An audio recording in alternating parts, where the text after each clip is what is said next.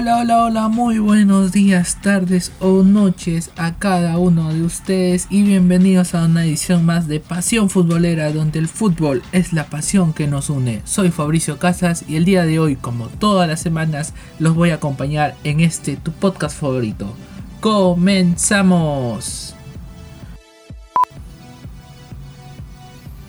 Y comenzó el campeonato clausura de la Liga 1 2022 ya se disputó la segunda fecha de este torneo y Alianza Lima y Sporting Cristal lideran con 6 puntos cada uno. Vamos a repasar un poquito la fecha. Cómo inició la fecha que aún no acaba, falta un partido. El día de hoy a las 3 y media se van a enfrentar UTC y Alianza Atlético, pero vamos a repasar los resultados de la jornada 2 del torneo clausura. Iniciando la jornada, Deportivo Municipal empató 0-0 contra Cinciano. César Vallejo en un partido lleno de goles ganó por 3 a 2 a ADT.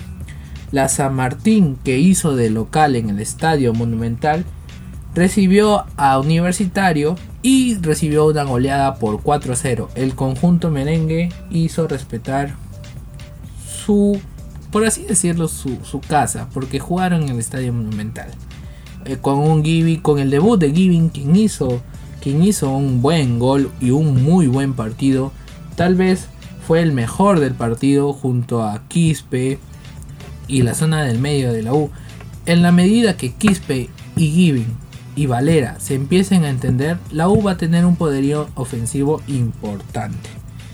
Sport Huancayo, en otro partido, Sport Huancayo empató 1 a 1, dejó ir puntos en su localía en Huancayo ante Atlético Grau, puntos que a fin de año le pueden costar como les costó en el torneo Apertura, ojo ahí. Luego en el otro partido de la fecha, Academia Cantolao venció por 1 a 0 a Deportivo Binacional en, en Lima. Luego Carlos Stein empató 2 a 2 con Ayacucho.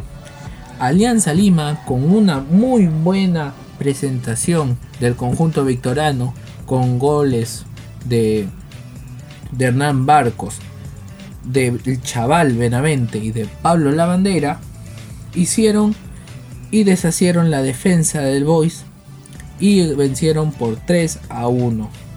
Tal vez sea la bandera uno de los fichajes, de los mejores fichajes del año no solamente de Alianza, sino del, del torneo local. Con la facilidad que, rompe rivales, que rompe líneas, que sabe hacer su trabajo, lo ha demostrado cancha a cancha y se, y, y se ha ganado el respeto y el cariño de los hinchas blanquiazules.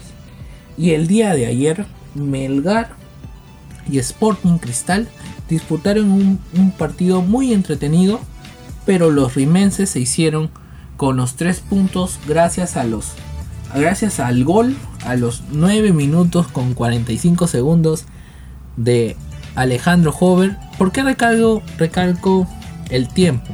Porque Carlos Cáceres, si se llegaba al minuto 10 con, con 0 a 0 en el marcador, iba a superar el récord de Eric Delgado con el, el arquero con más tiempo con la valla invicta. Le faltó 15 segundos para quedarse con ese, con ese récord.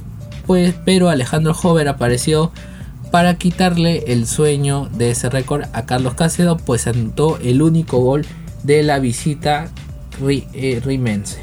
Que con este gol se manifiesta que es puntero del torneo en clausura y uno de los serios candidatos a llevarse junto a Alianza Lima que también tiene 6 puntos.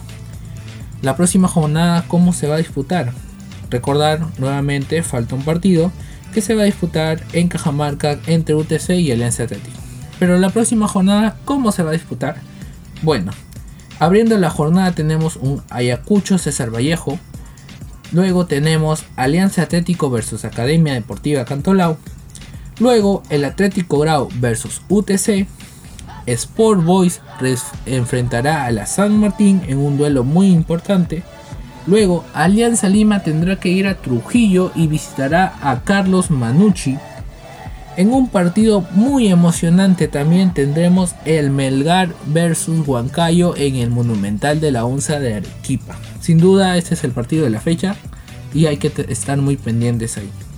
Luego viene un ADT Cinciano. Universitario otra vez en el Estadio Monumental recibirá a Carlos Stein. Y cerrando la jornada del domingo, Binacional en Juliaca recibirá a Deportivo Binacional. Cuéntanos, ¿cómo crees que, les irá a tu equipo favorito en, en la jornada 3 del clausura que ya está iniciando y que está dejando serios candidatos para fin de año? Y hasta aquí llegó el podcast del día de hoy. Muchas gracias por escucharme y nos vemos en una próxima oportunidad en Pasión Futbolera. Adiós.